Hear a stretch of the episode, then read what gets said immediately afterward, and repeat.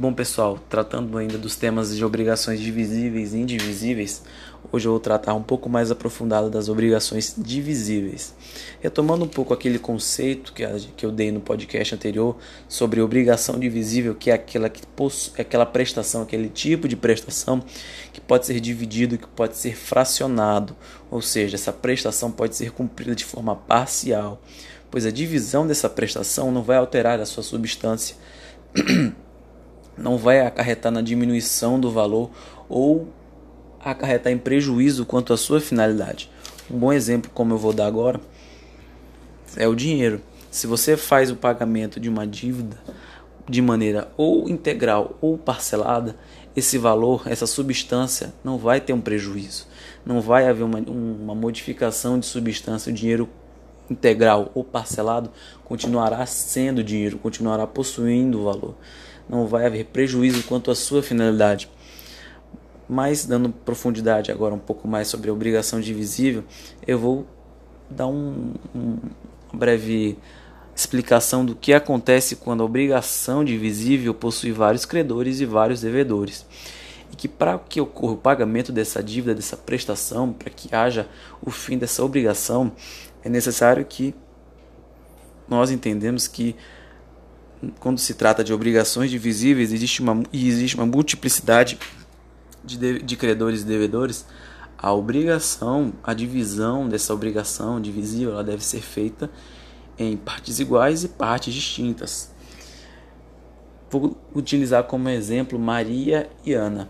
Elas são credoras e fizeram um empréstimo de 40 mil reais juntas para José e Inácio.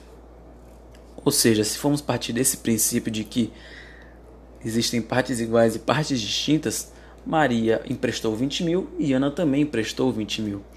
Assim como os devedores, José e Inácio receberam 20 mil cada.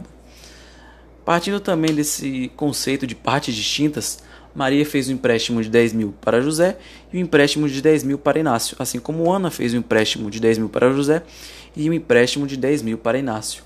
Ou seja, já dá para ver que com esse conceito já há uma divisão mais bem elaborada dos valores a serem repassados para os devedores, por parte dos credores, obviamente. Então, para que haja o, o término dessa obrigação, porque a obrigação ela serve para começar e terminar, para ter um, fim, um começo e um fim. Para que haja o fim dessa obrigação, José, que recebeu 20 mil, e Inácio, que também recebeu 20 mil, deve pagar 10 mil para Ana e 10 mil para Maria. Assim como Inácio, que deve pagar 10 mil para Ana e 10 mil para Maria.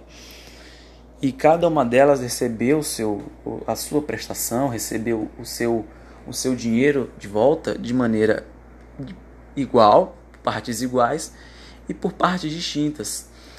E podemos concluir que com esses fatos apresentados, que é uma obrigação divisível, pois o próprio dinheiro é divisível e o pagamento da dívida será feito de forma fracionada, ou seja, tudo bem certinho e tal. E José e Inácio deveram separadamente 20 mil, 20 mil cada para Maria e Ana, e cada uma delas vai ter que receber 20 mil e 20 mil também. E aí, como eu já eh, exemplifiquei antes, João José, perdão, vai dever 10 mil para Ana e 10 mil para Maria, assim como Inácio vai dever 10 mil para Ana e 10 mil para Maria fazendo esse somatório, totalizando os 40 mil que ela inicialmente havia emprestado, que elas duas haviam inicialmente emprestado para esses dois rapazes. Então, basicamente isso. Quando esse o conceito, como deve ser a realização, as regras de quando houver essa obrigação divisível e quando há essa multiplicidade de credores e de devedores. Espero que tenha ficado bem claro. Valeu.